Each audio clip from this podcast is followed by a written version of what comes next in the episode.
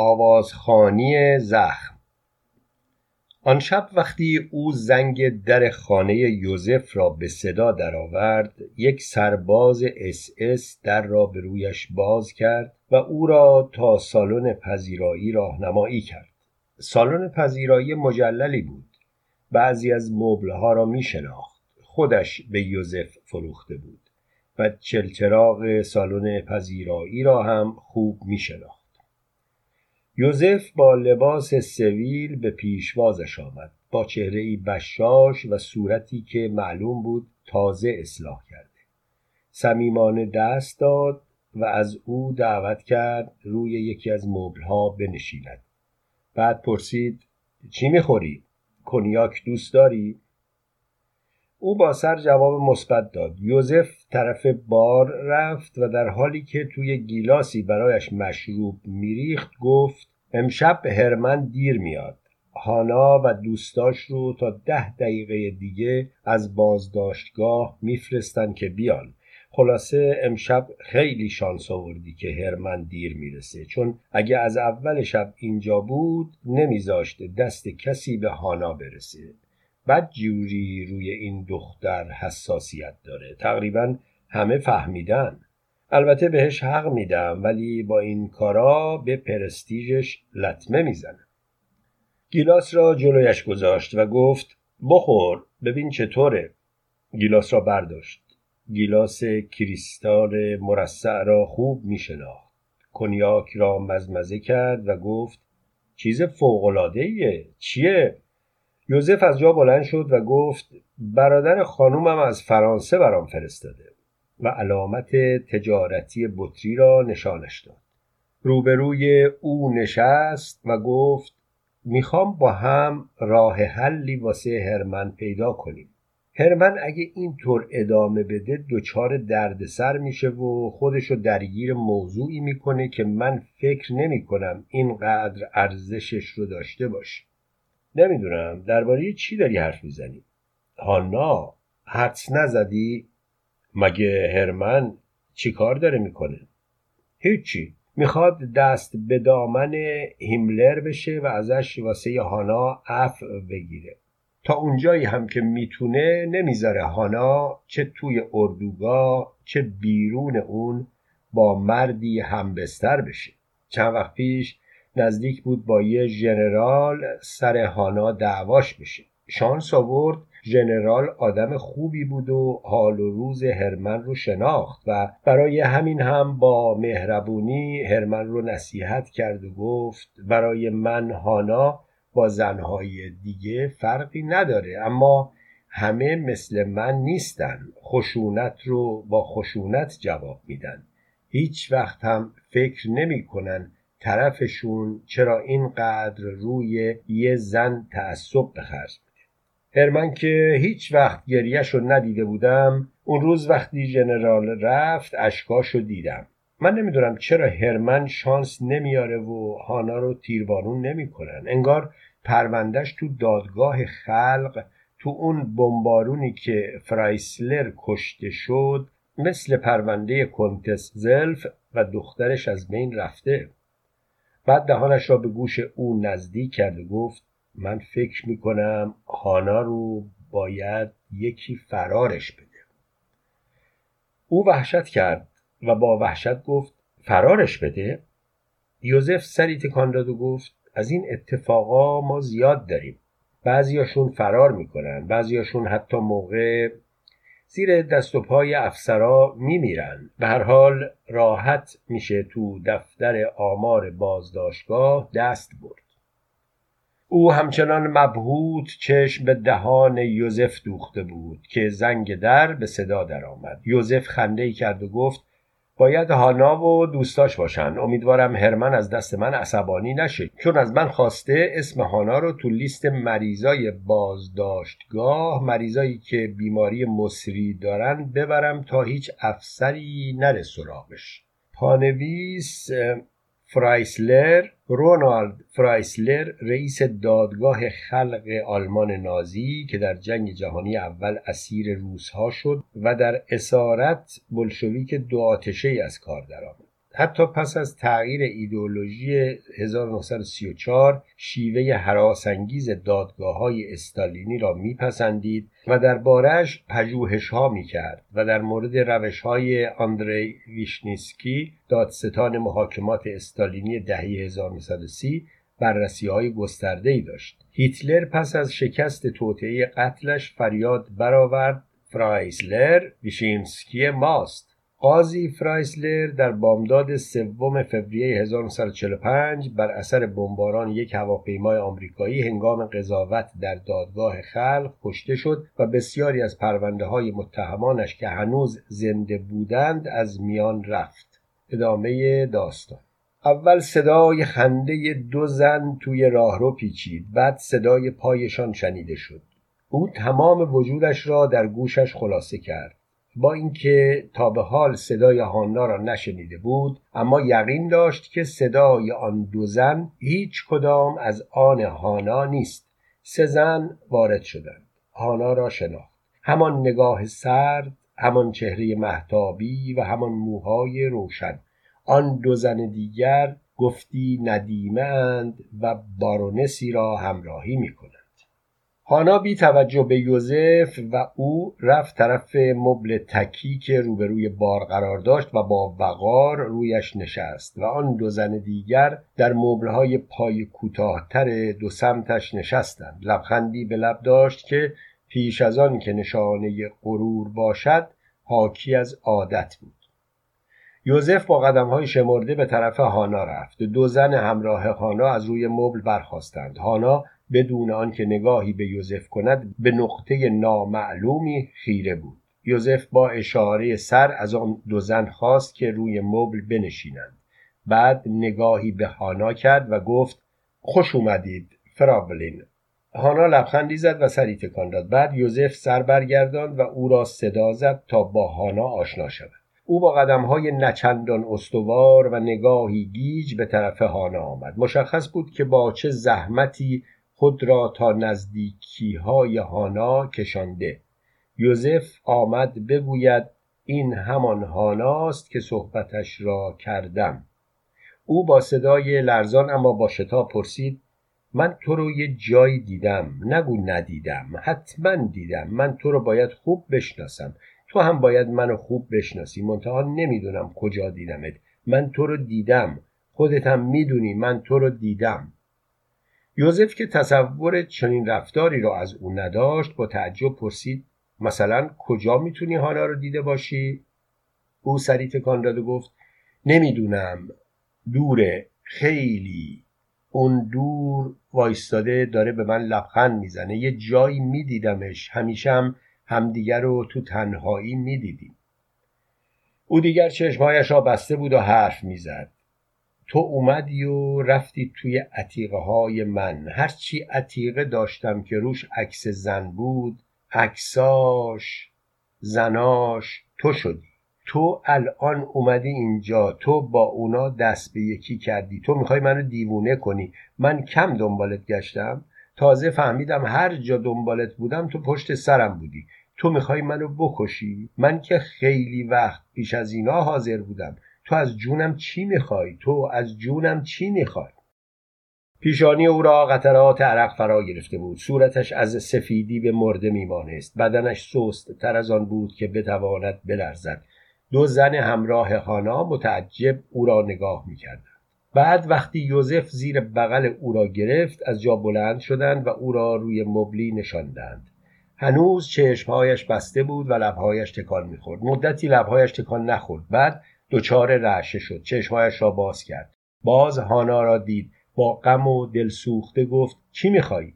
چرا راحت هم نمی‌ذاری؟ من که کاری نکردم. من که کاری نکردم. می‌خواین اعدامم کنین؟ بفرمایید. من حاضرم از اعدام بالاتر چی هست؟ چرا ولم نمی کنید چرا ولم نمی کنید من که همه چیز رو گفتم. من که همه چیز رو گفتم. من که هر چی می‌دونستم گفتم. چرا دست از سرم بر نمیدارین؟ چرا راحتم نمی‌ذارین؟ آخه چقدر چند سال ده سال دوازده سال چهارده سال. آره چهارده سال. نمی‌دونم چند سال نمی‌دونم. ولی اینو می‌دونم که از یه قرن هم بیشتره. سیاه و سیاهی یه قرن سیاه و سیاهی. خوف ترس. یه قرن ترس مثل مار به من پیچیده. نمی‌دونین که همون یه لحظه خودش یه عمره. یه عمر توی چند سال هر روز این مار نکبت منو مچاله کرده. هر روز چند دفعه استخونامو خورد کرده. مثل حالا که داره نیشم می‌زنه. نیشم زده. زهرشو توی خونم ریخته. چرا خاکستر نمیشم؟ چرا خاکستر نشدم؟ چرا خاکستر نشدم؟ می‌دونم اگه الانم خاکستر بشم بازم راحتم نمی‌ذاری. می‌خوام راحت بخوابم. راحت بخوابم. مثل سیبا مثل گیلاسا. می‌خوام یه دقیقه یه قرن بخوابم. نمی‌خوام دهن پوسیده ای رو ببینم. دهن پوسیده خودم رو که محکوم دنبال آب بگرده. همه چاه ها هم خشک شده. وقتی شیر بشکه همه گاری هایی رو که با مادیوناشون آب میارن باز می‌کنم مار میاد بیرون. نمی‌خوام ببینم وقتی این مارا از روی زمین رد میشن چطور از جاشون آتیش بلند میشه. این مارا وقتی از روی تن آدم از روی صورت آدم از روی چش آدم رد میشن پشت سرشون گل سبز میشه. گلی که دست آدمو میسوزونه گل آتیش. یوزف در این فاصله رفت مقداری آب آورد. دستش را خیز کرد و به صورت او پاشید. دوباره چشم باز کرد. گفتی کوه کنده بود. اما یوزف یاد شکنجه ها و شکنجه دیده ها افتاد. انگار یکی از زندانی هایش بود که در بازداشتگاه روی صندلی بازجویی نشسته و بازجوییش بدون ذره امید و اعتراف ناموفق ادامه دارد. چهره او یادآور بسیاری از محکومینی بود که یوزف بعد از اعتراف نکردن تیر خلاص را در مغزشان خالی کرده بود. آن دو زن هم با دیدن چهره او شکنجه و درد را در کنار خود دیدند. اما هانا هیچ نمی‌فهمید. شاید حتی به چهره او هم نگاه نکرده بود. حتی صدایش را هم نشنیده بود. چون از مدتها پیش چشم و گوش جان را بسته بود و به همین دلیل دیگر کسی را نمی توانست بشناسد. او چشم باز کرد و هانا را دید که همچنان مغرور نشسته. نگاه کرد به چشمهایش. چشمهای سردش و گفت تو چرا اینقدر در کشتن من خصت به خرج میدی؟ بعد برخواست تا به طرف هانا برود اما زانوهایش تاب برداشت. یوزف او را میان زمین و هوا گرفت و آن دو زن دوباره به کمکش آمدند. یوزف گفت ببریمش اتاق خواب تا روی تخت دراز بکشه یوزف از یک سمت زیر بغل او را گرفته بود و آن دو زن زیر بغل دیگرش را. روی کفشش به کف اتاق کشیده می‌شد و سرش پیچ و تاب می‌خورد. از نور دور می‌شد. از خورشید دور می‌شد. قطار پیچ می‌خورد. دیگر قطار از خورشید دور می‌شد. خورشید در چاه فرو می‌رفت. ایستگاه داشت دور می‌شد. خواست دستی روی ایستگاه بکشد چون اوا در آنجا نفس کشیده بود. دستش را دراز کرد تا یک مشت هوا به چنگارد تا جزئی از نقطه ای را که وجود اوا برایش عزیز ساخته بود برای خود نگاه دارد.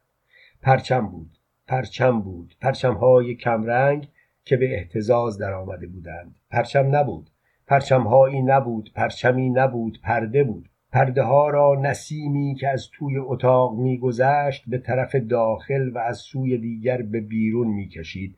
تنها چیزی که واقعا در آن اتاق بی حرکت بود تخت بسیار بزرگی بود. لباس سفیدی به تن داشت. لباس اوا چنان باد می‌خورد که انگار در همان لحظه پس از پروازی در اطراف خانه دوباره با وزش باد روی تخت بازگشته باشد. روی تخت بی حرکت تمام قد دراز کشیده بود و چنان اوا از گوشه چشم می پاییدش که انگار پلنگی بالای تپه ای حرکت طعمه ای را نظاره می کند. صدای گفتگو خنده گوشه و کنایه هایی از دهان در رفته معرفی هایی که در همان دم فراموش می شوند و برخوردهای شوقآمیز زنانی که حتی نام یکدیگر را نمی‌دانستند. سفره پردازها آمدند با چندین توپ پارچه و هزاران فانوس رنگی. می‌خواهند باغ را درختهای باغ را تبدیل به یک کاج نوئل کنند. علا رغم نگاه سردش حرارت شورانگیزی از اوا میتراوید. انگار قلب اوا می‌خواست در لفاف یکی از همان کلمه های پرهیجان بیرون بجهد و پیش او بیاید.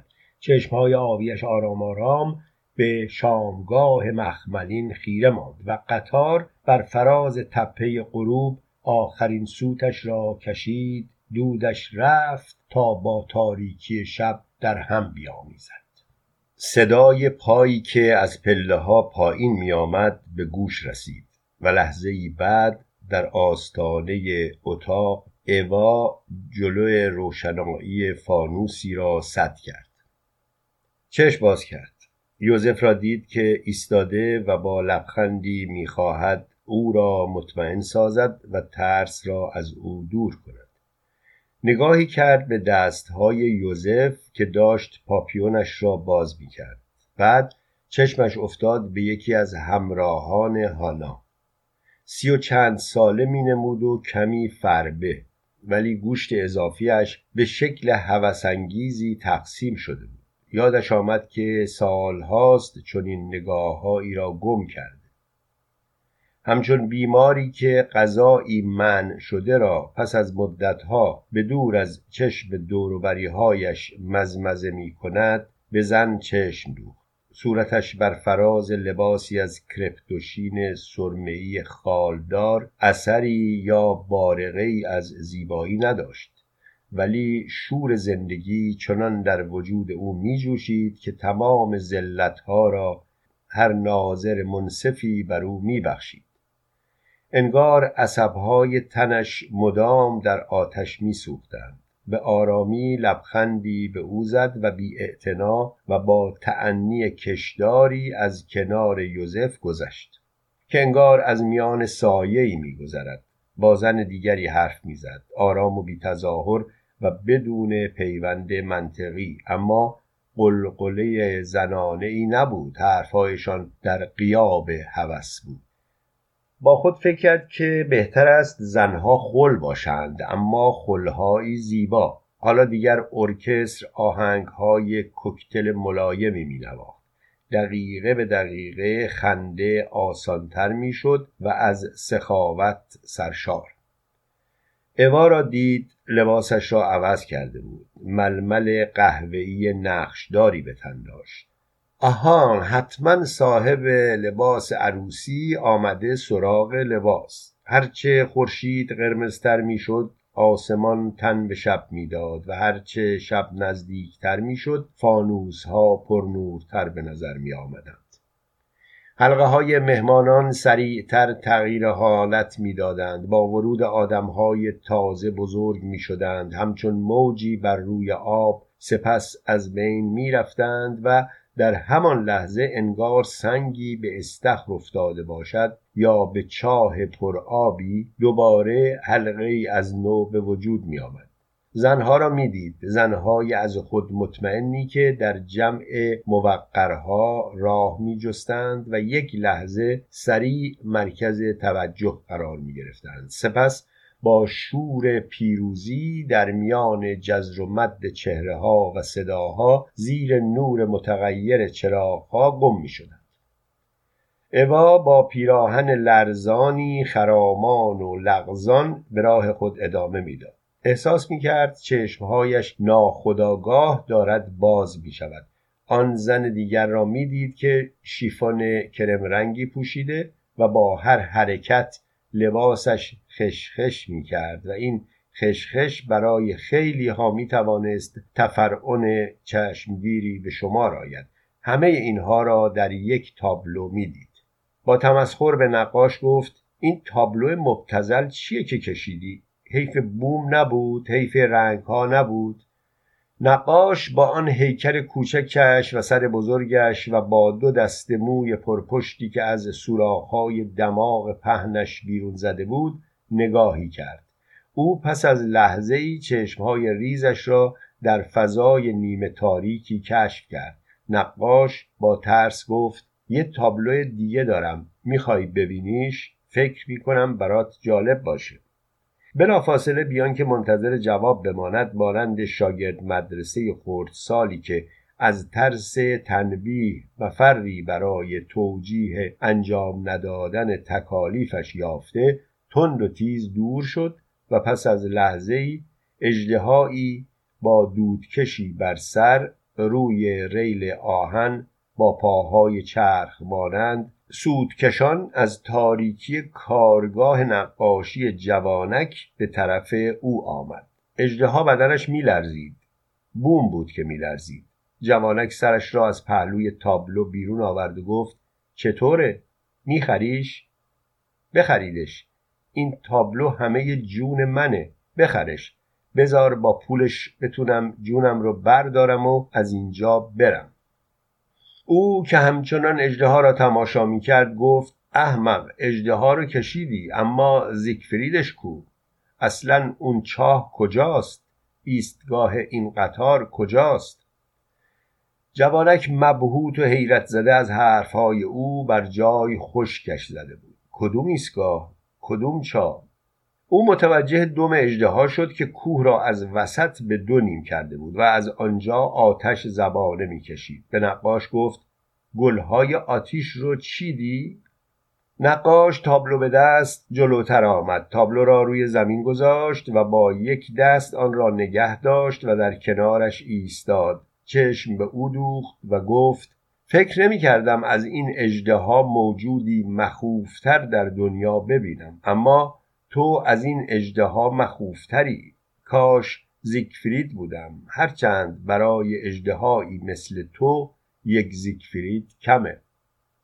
قطار همچنان زوزه کشان در دل کوه فرو می رفت و در میان درختان پیچ و تاب بر می داشت و پشت سرش نقاش را که بر روی بوم تابلو به چارمیخ کشیده شده بود روی ریل می کشید و می رفت و دو خط از آتش بر جای میگذاشت. جنگل داشت میسوخت و اوا با یک دلو از چاه ایستگاه متروک آب بیرون می‌کشید و به جنگل میپاشید. چاه پله ای داشت. از پله پایین رفت. پیش از آن که به آب برسد به دالانی رسید. وارد دالان شد. هوا نمور بود. جلوتر رفت و جلوتر رفت. هر قدر جلوتر می‌رفت تاریکی کمتر می‌شد. برگشت. پشت سرش را نگاه کرد. اوا بود با دلوش. تمام دامنش خیس بود. گفت سر قرار میای؟ اوا با آه گفت حتما تو یادت باشه من یادم نمیره. او بدون توجه به سوختن جنگل در دالان جلو رفت.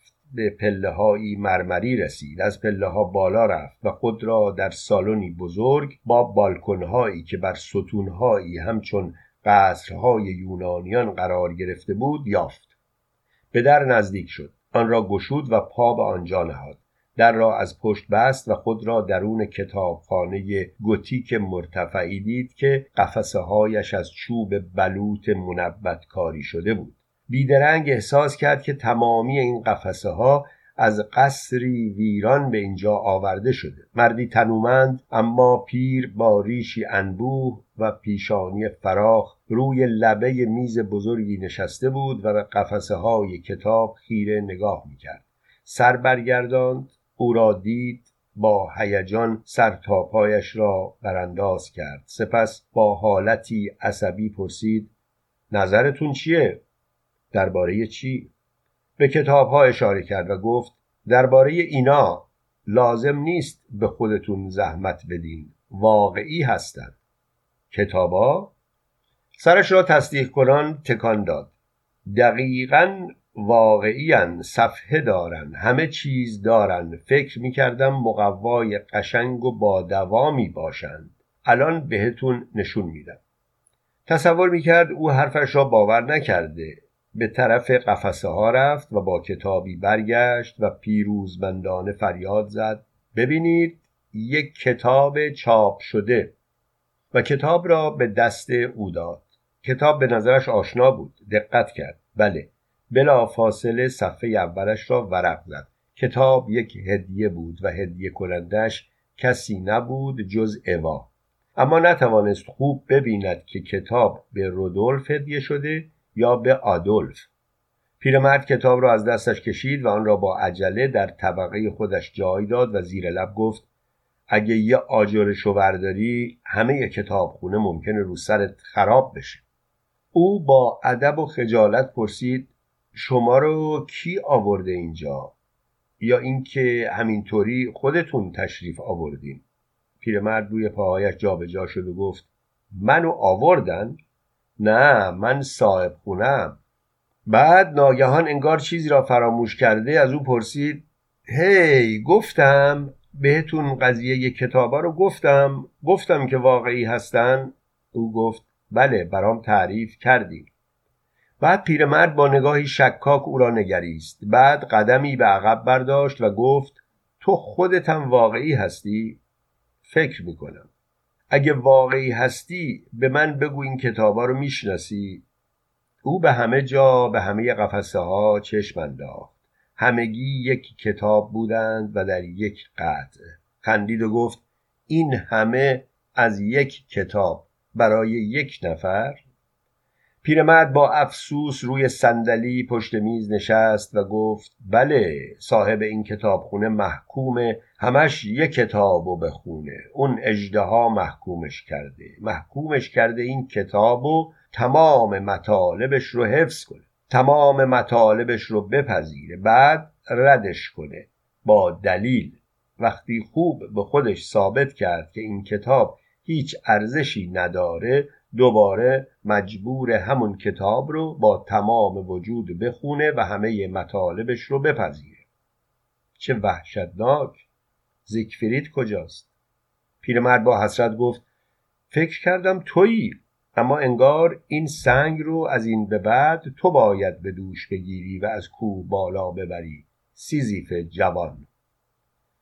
او با ترس به طرف در دوید اما دری نبود. همه جا قفسه کتاب بود. به تمام قفسه ها دست زد تا شاید دری را که از آن وارد این کتاب خانه شده بود بیابد. اما پس از ساعتها تلاش خسته روی زمین نشست و متوجه پیرمرد شد که دارد میگرید. خسته تر از آن بود که بتواند به پیرمرد نزدیک شود. از همانجا که روی زمین نشسته بود غمگین پرسید چرا گریه می‌کنی؟ به جوونیم. برای جوونیم گریه می‌کنم. چیزی که گذشت گذشته اما پیرمرد انگار جوانیش روبرویش بود و آن را با تمام رگ و پی لمس می‌کرد. پیرمرد گفت جوونی من تویی. بعد از لحظه مکس ناگهان از جا بلند شد و با پاکت بازکنی به طرف او حمله کرد. در حالی که پاکت بازکن را به تن خسته او فرو می کرد با گریه گفت منو ببخش اما تحمل درد تو رو ندارم. بعد او را جوانیش را در حالی که خون از بدنش بیرون می‌زد به وسیله چنگکی از تاق کتابخانه که انگار چنگک چلچراغ کتابخانه بود آویزان کرد و بلافاصله تمام لباسهایش را درآورد و برهنه زیر خون جوانیش ایستاد. ریش سفیدش دیگر قرمز شده بود. به دقت شانهاش را نگاه کرد. بعد خندید و گفت اینجا درختی نیست تا برگش روی شونم بیفته. هنوز حمامش را تمام نکرده بود که کتاب را از قفسه بیرون کشید و با صدای بلند شروع کرد به خواندن. وقتی پیرمرد آواز می‌خواند صدا در چاه میپیچید و او صدای پیرمرد را از بیرون چاه میشنید. قطار می‌خواست حرکت کند. او با عجله دستمال را از روی سکو برداشت. اما به دقت آن را تا کرد و در جیب شلوارش گذاشت. دوان دوان خود را به قطار رساند. قطار راه افتاده بود. او خود را بالا کشید. روی پله ایستاده بود و با دو دستش دو دستگیره دو طرف راه ورود به واگن را محکم گرفته بود. اوا را دید که دارد میدود و شمشیری به دست دارد و شمشیری در قلاف اوا وقتی به او رسید گفت زیگفرید شمشیرت رو جا گذاشتی و او شمشیر را یک دستی گرفت. اما لحظه بعد که از پله های واگن بالا رفت در دست دیگرش همان کتاب را داشت. وقتی در کوپه نشست روبرویش یوهان بود رودولف بود هانس بود و هلموت. او را نشناختند. انگار اصلا او را نمی‌دیدند. خواست با آنها حرف بزند. دید هر یک کتابی در دست دارد و سرگرم خواندن آنند. دقت کرد. آنها همگی یک کتاب را میخواندند. مشابه همان کتابی که در دست داشت. نشست و از پنجره بیرون را نگاه کرد. عجیب بود. قطار هنوز در ایستگاه قدیمی قرار داشت. قطار دور چاه میچرخید. در این حین مردی به شیشه کوپه با انگشت ضربه ای زد این تصویر را روی شیشه پنجره دیده بود. سر برگرداند. پیرمردی بود با ریشهای انبوه. بازرس قطار بود. بلیت ها را می‌خواست سوراخ کند. بلیت یوهان را سوراخ کرد. بلیت رودولف را سوراخ کرد. از هانس و هلموت خواست از قطار پیاده شوند. آنها اعتراض کردند اما بازرس قطار ترمز اضطراری را کشید. قطار با صدای مهیبی روی ریل ها کشیده شد و عاقبت ایستاد. آن دو پیاده شدند. بازرس همچنان در کوپه ایستاد. آن دو آمدند پشت شیشه و برای یوهان و رودولف دست تکان دادند. بازرس نگاهی به او کرد. بازرس را شناخت. همان پیرمردی بود که در کتابخانه با او آشنا شده بود. همین که پیرمرد شناختش دید از جاهای مختلف بدن او خون فواره می‌زند بیرون. بازرس با شتاب کوپه را ترک کرد. او روی نیمکت دراز کشید. گرمای خونش را بوی خونش را احساس می کرد احساس کرد با زنجیر روی تنه نهنگی بسته شده اما نه چهار میخش کردند دو میخ برای پاهایش دو میخ برای دستهایش. نهنگ در دریا پیش می‌رفت و آفتاب گرمایی طاقت فرسا بر سر و رویش فرو میریخت. نهنگ درون آب فرو رفت و او ماهی ها را دید. همه ماهی ها را شبیه اوا می‌دید. با خود گفت هر وقت دلم برای کسی تنگ بشه شبیهش رو زیاد می‌بینم. حتما امروز و فرداست که اوا رو ببینم. نهنگ بالای سرش آب به آسمان می پاشید انگار قطاری سود کشان دود به هوا می فرستاد ماهی ها همگی لباس مهمانی به تن داشتند و در گوشه و کنار باغ به این طرف و آن طرف می رفتند. زنها وقتی موسیقی تمام شد سرشان را خودمانی و مثل سگ خانگی روی شانه مردها گذاشتند و به تننازی از حال رفتند و خودشان را از پشت توی بغل مردها و حتی میان جمع رها کردند. چون حتم داشتند کسی آنها را در نیمه راه خواهد گرفت. در گوشه و کنار باغ و سالن مهمانها معرکه گرفته بودند و چشمه نمایش می‌دادند و در همه حال قهقه های ساده و بیدلیل فضا را پر کرد مهمانها همگی از گوشهایشان حباب هوا بیرون می آمد قلقل آب همه جا بود چنان که هیچ کس صدای آن را جزو صدا به حساب نمی آورد پس از نیمه شب بعد از شام اول چیزی به عنوان شام دوم چیده شد. انواع غذاها که غذای بومی ایالتهای مختلف آلمان بود روی میز چیده شده بود. هیمل اوندرت. پانویس غذای محلی استان راین شمالی وستفالی که با پوره سیب زمینی و سس سیب زمینی تهیه می شود ادامه داستان. لپسکاوس توضیح غذای محلی اهالی ساکسونی سفلا که با گوشت خوک ترشی زده و پیاز و سیب زمینی تهیه می شود ادامه داستان. Spießbraten. توضیح گوشت را ادویه و نمک و پیاز می‌زنند و روی سیخهای چوبی کباب می کنند از غذاهای محلی استان راینلند پالاتینات به شمار می رود ادامه داستان. Lebkuchen ران خوک دودی سوسیس ران خوک کلوچه گوشت پیچ. توضیح کلوچه های گوشت پیچ با پیاز و شراب سیب تهیه می شود و یکی از غذاهای محلی استان بارون وورتنبرگ به شمار می رود ادامه داستان. بیشتر مهمانهای زن جوانتر از لیکورهای روی میز بودند. زنی روی یک صندلی افتاده بود و در خواب سنگین شرابالودی فرو رفته بود.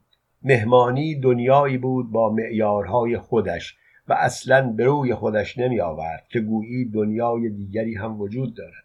گروهی که برای او آشنا بودند به جای پرسه زدن ظاهر یک دست خودشان را حفظ کرده بودند. اینها نمایندگی اشرافیت متین ولفبورگ را در این مهمانی به عهده داشتند و در مقابل شادمانی هفت رنگ مهمانی به دقت مراقب خود بودند. آن طرفتر زنها معجزه های ثروت را برای مقهور کردن اطرافیانشان به نمایش گذاشته بودند. مهمانی برق می‌زد مثل ظروف نقره مهمانی و این دلیلی نداشت جز تازگی و تراوت رنگ و طرح متعدد لباسهای مهمانان. انگار مهمانی بالاتر از تقلاهای پرحرارت پرولتاریا قرار داشت.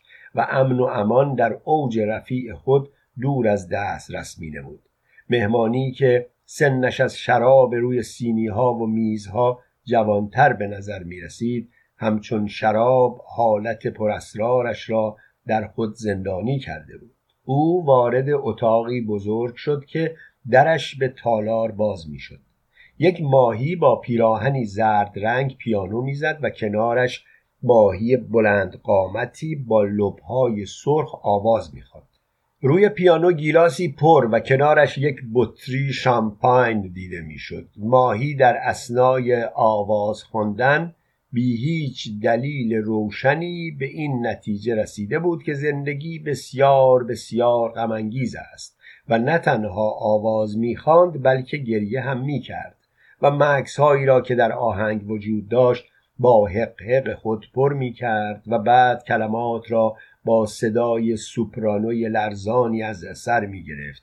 اشک روی گونه هایش می غلطید اما نه بی هیچ مانعی چون وقتی قطره های اشک با موجه های به شدت ریمل کشیدهش تماس پیدا می کرد تبدیل به ماهی مرکبی می شد که از آن سیاهی می و انگار صورتش مبدل به گذرگاه ماهی های مرکب شده بود.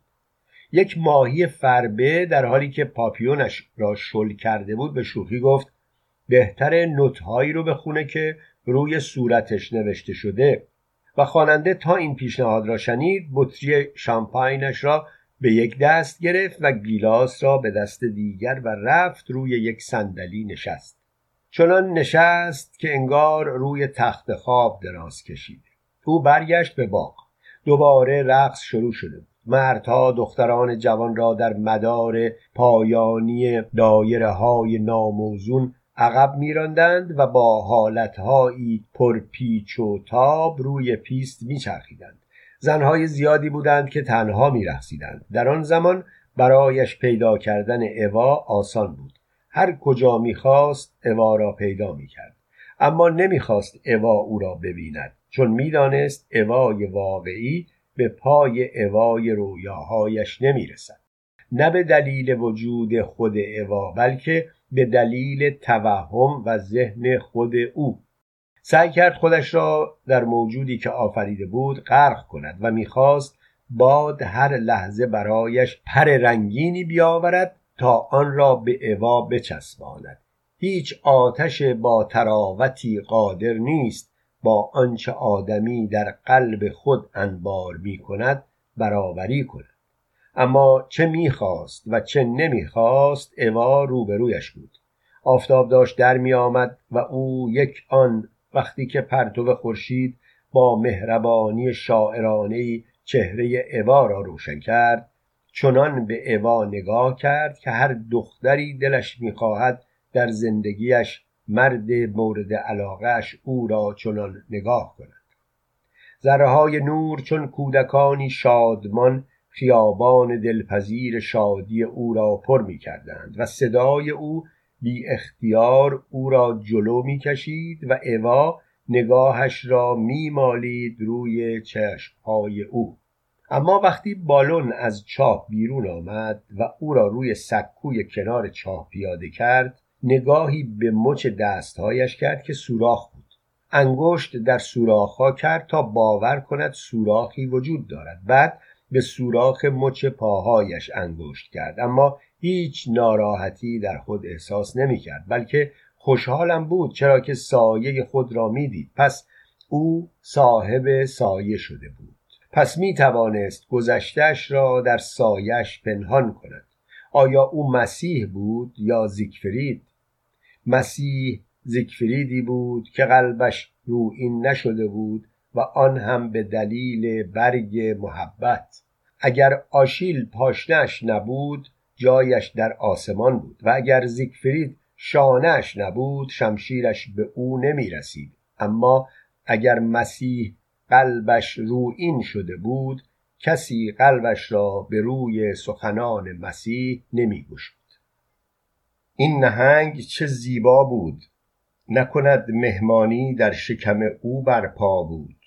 نهنگ روی تمام ظروف عتیقه مغازش نشسته بود. نهنگ روی تمام پانل کابهایش برای خود جایی دست و پا کرده بود. با نویس پانل تصویری است تقریبا بیزی شکل که روی کاپ گلدان و ظروف عتیقه نقاشی شده باشد. ادامه داستان. نهنگ با آن نگاه سردش نگاهی همانند عبا داشت. همان اندازه نهنگ با او رابطه داشت و برایش قابل لمس بود که اجدها برای زیگفرید. او قطار را به همان اندازه می شناخت که زیگفرید اجدها را با خود فکر کرد مهمانی را برای خود تکرار کند. اما دیر بود و دیگر وقت خواب بود خسته بود. انگار کوه را جابجا جا کرده بود. روی سکو دراز کشید. چشمایش را هم گذاشت و تاریکی و سکوت همه دنیایش شد. وقتی چشم باز کرد خود را در اتاق خوابی یافت. کجاست اینجا؟ از جا نیمخیز شد. دردی در سرش دوید. با دست پیشانیش را گرفت. خطوط چهرهش درد را نشان می‌داد. آرام دراز کشید. در اتاق باز شد. یوزف بود با اونیفرمش نگاهش کرد و وقتی دید چشمهایش باز است گفت حالت خوب شد؟ دیشب همه رو نگران کردی. من باید برم. تو استراحت کن. بعد هر وقت حالت خوب شد پاشو هرچی خواستی به پیش خدمت بگو تا برات فراهم بکن اوا کجاست؟ او دریافت که اینجا کسی را نمی شناسد و خودش هم حق ندارد و مجاز نیست اوا را بشناسد. دردسر را بهانه کرد و گفت نمی‌دونم. اون کی بود که دیشب اومده بود؟ هانا رو میگی؟ او سعی کرد با بیتفاوتی بگوید آره مثل اینکه. ستایی تو اون یکی اتاقن اون دوتای دیگر رو با خودم می‌برم بازداشتگاه. امیدوارم بهتون خوش بگذره و از اتاق بیرون رفت. او فکر کرد که بهتر است حمامی بکند و با ظاهری آراسته ظاهر شود. آرام از جا برخاست. سرش گیج رفت ولی دستش را به دیوار تکیه داد و خود را به در رساند. بازش کرد. کنار در سربازی نشسته بود. به پا خواست تعظیم کوتاهی کرد و پرسید فرمایشی دارید؟ گفت می‌خوام حمام کنم. سرباز گفت بفرمایید هموم حاضره. و با دست به راهروی در انتهای سالن اشاره کرد. وقتی وارد رختکن حمام شد دید با شلوار خوابیده. پیراهنش را درآورد و به سرباز که ایستاده بود گفت شلوارم رو ببرید اتو کنید. بعد شلوارش را از پا درآورد و به سرباز داد. وارد حمام شد. وان را پر از آب کرد. با دمایی که دلخواهش بود بعد داخل وان دراز کشید. ناگهان متوجه شد مرد سرباز نیست و یکی از اسراست که برای بیگاری در خانه یوزف به کار گمارده شده. دستی به صورتش کشید. تحریشش را با انگشت لمس کرد. باید صورتش را هم اصلاح می‌کرد. نیم ساعتی داخل وان به حالت درازکش باقی ماند و به شب گذشته فکر کرد. همه چیز با دقت غریبی یادش می آمد. خیلی می‌خواست به خود بقبولاند که امروز روز دیگری است. اما بخش محافظ کار زمیر ناخداگاهش از پذیرفتن چنین تصوری بازش می داشت. وقتی خود را در حوله سفیدی پیچیده بود و در رختکن دراز کشیده بود چشمش به دقت رختکن را کاوید. همه چیز برایش مفهومی روشن داشت. امروز بر همه چیز آفتاب میتابید. آفتابی درخشان. از جا برخاست. با دست ضربه ای به در زد. بلافاصله در باز شد و مرد اونیفرم پوش با سر تراشیده در آستانه در ظاهر شد. با تردید گفت فرمایشی داشتید؟ بلدی ریش بزنی؟ بله قربان. خب پس دست به کار شد. مرد برای لحظه ناپدید شد. بعد با یک صندلی استیل بازگشت. آن را جلوی آینه رختکن قرار داد. بعد قفسه ای را که کنار آینه بود باز کرد و تیغ اصلاح را با چرم کنار آینه سیقل داد. او با حوله روی صندلی نشست و صورتش را به انگشتان مستخدم سپرد. به دقت صورتش را با صابون ماساژ داد. با خنده نگاهی به مرد اسیر انداخت و گفت با صابون فامیل بودی؟ مستخدم منظور او را نفهمید و شاید هم فهمید اما به روی خودش نیاورد. جوابی هم نداد. او فکر کرد حرفش را به حساب مستی دیشبش گذاشته. وقتی مرد صورتش را با حوله داغی کمپرس می کرد به خاطر آورد که اوا نه نه هانا برای او در خانه مانده. از مرد پرسید خانم خونه است؟ مستخدم با تعظیم کوتاهی گفت قربان تشریف بردن پاریس. پوزخندی زد و گفت منظورم خانم خونه نیست. مرد ابروهایش را بالا کشید و با خنده شیطنت آمیز خفیفی گفت هنوز اتاق خواب هستم. با انگشت اشاره کرد و گفت بهتره بری ببینی بیدار شده یا نه. اگه بیدار بود بهش بگو خودشو آماده کنه. می‌خوام ببینمش. مستخدم تعظیم کوتاهی کرد و از رختکن بیرون رفت. چند لحظه بعد صدای پایش را شنید و بعد در کنار خود در آینه دیدش و صدایش را شنید که با تعظیم می‌گفت قربان بیدارن اما می‌خوان حمام کنن. باشه خوبه. فقط بگو یه خورده عجله بکنن پس با اجازتون برم اون یکی حمام رو براشون آماده بکنم. باشه شلوارم رو اتو کردی؟ یا وول تو اتاق خوابه. یه پیرهن تمیز هم براتون گذاشتم. کت و جلیقتون هم همونجا رو تخت قربان و پس از تعظیم کوتاهی بیرون رفت. ساعتی بعد سر میز صبحانه چشم دوخته بود به چشمهای هانا و محو زیباییش بود. هانا حرفی نمی‌زد و او هم نمی‌دانست چطور سر صحبت را باز کند. نخواست بپرسد همدیگر را قبلا کجا دیدند. فکر کرد بهتر است صحبت را با وصف زیباییش شروع کند. پس از اینکه در ذهنش این موضوع را بررسی کرد و مصمم شد آن را به زبان بیاورد گفت ماینه گنه دیگه تا به حال من کمتر حتی می‌تونم بگم اصلا خانمی به زیبایی شما ندیده بودم. هانا لبخندی از روی ادب به عنوان تشکر زد بعد باز سکوت میان آنها حاکم شد. نگاهی به دستهای هانا کرد مثل همیشه زیبا کشیده و سفید بود. قوها در دریاچهای میخرامیدند. دستش را روی دست هانا گذاشت. چه سرد بود. هانا نه تکانی خورد نه حرفی زد و نه نگاهی کرد. با دست دیگر فقط قهوهش را سر کشید. دیگر تحمل این وضع برای او مقدور نبود. به تندی از جا بلند شد. دستهای هانا را با دو دست گرفت. روبرویش چنبات بزد و زل زد به چشمهای هانا و بی اختیار گفت دیگه نمیخوایی برام کتاب بخونی؟ برام کتابی چیزی نداری؟ احساس کرد وقتی کلمه کتاب را به کار برد هانا تکانی خورد لرزه ای به بدنش افتاد اما بسیار کوتاه هانا به سردی و شمرده گفت توی بازداشتگاه واسه خیلیا کتاب می‌خونم بریم کتاب خونه تا برای شما هم کتاب بخونم هر دو از جا برخواستند به سمتی رفتند عکس جهت راهرویی که منتهی به حمام می‌شد. به دری رسیدند. هانا دستگیره در را پیچاند در باز شد. آن دو وارد کتابخانه با سقف بلند شده بودند. هانا در را بست و او قفسه های نقشدار بلوطی کتابخانه را با تعجبی بسیار نگاه کرد. هانا گفت انتخاب کنید.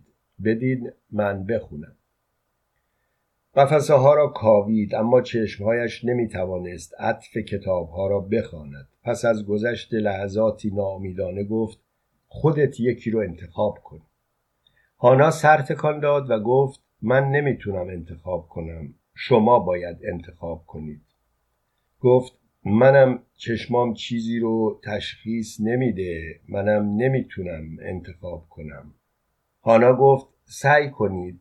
برای من دردسر درست نکنید ماین هر. به ناچار کتابی را از قفسه بیرون کشید و به دست هانا داد. هانا روی صفحه اولش مکسی کرد و این مکس او را به شک انداخت. فکر کرد دارد دست خط هدیه کننده کتاب را می‌خواند. سرک کشید اما صفحه سفید بود. نفسی به راحتی کشید و روی میز نشست. هانا رفت روی صندلی نشست و پرسید دوست دارید چی بخونم؟ گفت همون که توی کتاب نوشته. هانا نگاه معنیداری به او انداخت و گفت اما خیلی ها باور نمی کنن که توی کتاب همونی رو نوشته که من می‌خونم. به من اعتراض می‌کنن که از خودت می‌خونی. من دیگه یاد گرفتم از آدما بپرسم دوست دارید درباره چی باشه. او استدلال هانا را پذیرفت از روی میز پایین آمد. پشت میز مطالعه روی صندلی نشست. در حالی که سرش را میان دو دستش گرفته بود با صدایی بیحالت گفت از مردی بگو که عشقش رو گم کرده. عشقی که نمی‌دونه یه دختر یا یه عقیده. در واقع این مرد هم عشقش رو گم کرده هم عقیدش رو. شاید اونا رو برده جایی پنهان کرده. آخه ممکنه این مرد نتونسته باشه مبلغ لازم رو برای پرداختن تو خودش سراغ بگیره. از مردی بگو که جا می‌زنه و فرار می‌کنه. هانا نفس عمیقی کشید و گفت همه قصه ها همه کتاب ها همینو میگن اما همه آدما اینو نمیگن. گفت یعنی میگی همه کتاب هایی که اینجا هست عین همه؟ هانا گفت تقریبا بله. نگاهش را به هانا دوخت و با تعجب پرسید به تو نمیاد اینقدر بدونی؟ فکر کنم کلمه ها رو همینطوری حفظ کردی و حتما تحویل همه هم همینجوری میدی. هانا با خونسردی گفت ممکنه اینطور باشه. او دیگر تاب مقاومت نداشت. بلند شد آمد کنار هانا ایستاد. بعد با صدای بلندی گفت فکر نمی کنی وقتش رسیده که با هم رو راست حرف بزنیم؟ فکر نمی کنی که این بازی رو باید تموم کنیم و بریم سر اصل مطلب؟ هانا از جا بلند شد. چشمش را دوخت به چشم او و گفت برام فرقی نداره. هر جور دلت می‌خواد. اینجا میپسندی یا بریم اتاق؟ خواب بعضی ها هموم رو ترجیح میدن. بعد بدون آنکه توجهی به حال او بکند چند قدمی فاصله گرفت و دکمه های شمیزش را یک به یک باز کرد. بعد خم شد دامنش را بالا زد و گیره های جورابش را خلاص کرد و آنها را یک به یک درآورد. بعد چشم دوخت به چشم او و گفت خب نگفتی کجا؟ و بعد بدون که منتظر جواب او باشد دامنش را درآورد. اما با چنان دقت و ظرافتی شومیزه و دامنش را همچنین جورابش را تا کرد و روی زمین گذاشت که انگار آنها بیشتر از خودش ارزش دارند. بعد نزدیک شد و خود را به او چسباند. گرمای نفسش را توی صورت او دمید و گفت می‌خوای بگم برات مشروب بیارن؟ بعد دست انداخت پاپیون او را شل کرد بعد دکمه های جلیقش را یک به یک باز کرد. او همچنان مات و مبهوت مانده بود. بیرون پشت در کتابخانه مستخدم چشم به سوراخ کلید دوخته بود و ناظر این صحنه بود. تند تند نفس می‌کشید و ضربان قلبش شدت گرفته بود. خوشحال بود که بی دغدغه ناظر یک معاشقه خواهد بود و چقدر در بازداشتگاه بابت تعریف این صحنه به همبندیهایش فخر خواهد فروخت. اما فقط توانست برهنه شدن هانا و برهنه شدن او را ببیند. در دل به او لعنت فرستاد و به بخت و اقبال خود نیز. آب دهانش را فرو داد و همچنان امیدوار به سوراخ کلید چشم پس از دقایقی احساس کرد دیگر نمی‌تواند با آن حالت پشت در بماند. زانوهایش میلرزید و چیز واضحی نمی‌دید. طرفهای ظهر بود که تلفن در سالن پذیرایی به صدا درآمد. مرد مستخدم که بیحال روی صندلی افتاده بود به سختی تکانی به خود داد و گوشی را از روی تلفن برداشت. تا صدای یوزف را شنید از جا جست و خبردار ایستاد. بفرمایید قربان. بله تشریف دارن بله خانم هانا با ایشون تو کتابخونه هستن قربان اجازه بدین هر وقت اومدن بیرون خبر بدم که تلفن زدیم. ممکنه مزاحمشون بشم بعد گوشی را روی تلفن گذاشت و باز بیحال خود را روی صندلی انداخت. یوزف وقتی به خانه رسید بلافاصله برای خودش مشروبی ریخت و از مستخدم سراغ مهمانهایش را گرفت. مستخدم گفت که آنها هنوز در کتابخانه هستند. یوزف مستخدم را راهی آشپزخانه کرد تا به آشپز در هر چه زودتر آماده کردن غذا تأکید کند. بعد پاورچین پاورچین خود را پشت در کتابخانه رساند و به سوراخ کلید چشم یوزف هم به خود وعده دیدن یک صحنه معاشقه را داده بود اما به زودی دریافت که بیهوده دلش را خوش کرده.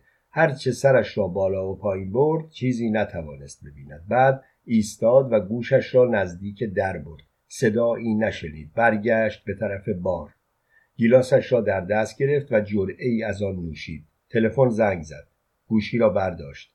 پس از لحظه مکس خنده خفیفی در چهرهش دوید. سلام هرمن هیچ معلومه تو کجایی؟ با دقت به حرفهای هرمن گوش داد بعد گفت به هر حال متاسفم که نتونستی بیای. هرچند هانا نبود. هیچ می‌دونی هانا رو بردن قرنطینه؟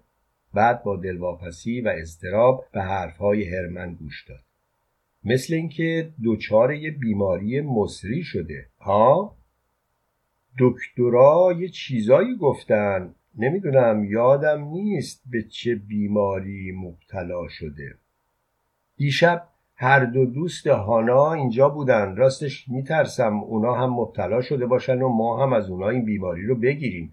به هر حال امروز بعد از ظهر خودم رو به دکتر نشون میدم. هایل هیتلر. گوشی را گذاشت. نفس عمیقی کشید. بعد از جا بلند شد. به طرف بار رفت و گیلاسش را تا ته سر کشید. آن را پر کرد و در حالی که به گیلاسش خیره مانده بود به هرمن فکر کرد. احساس می کرد هرمن از شدت علاقه ای که به هانا دارد حرفایش را باور نکرد. اما یوزف خیالش از این بابت راحت بود چون دیروز یکی از زنهای اردوگاه را که مبتلا به یک بیماری مصری شده بود به بخش قرنطینه اردوگاه منتقل کرده بودند.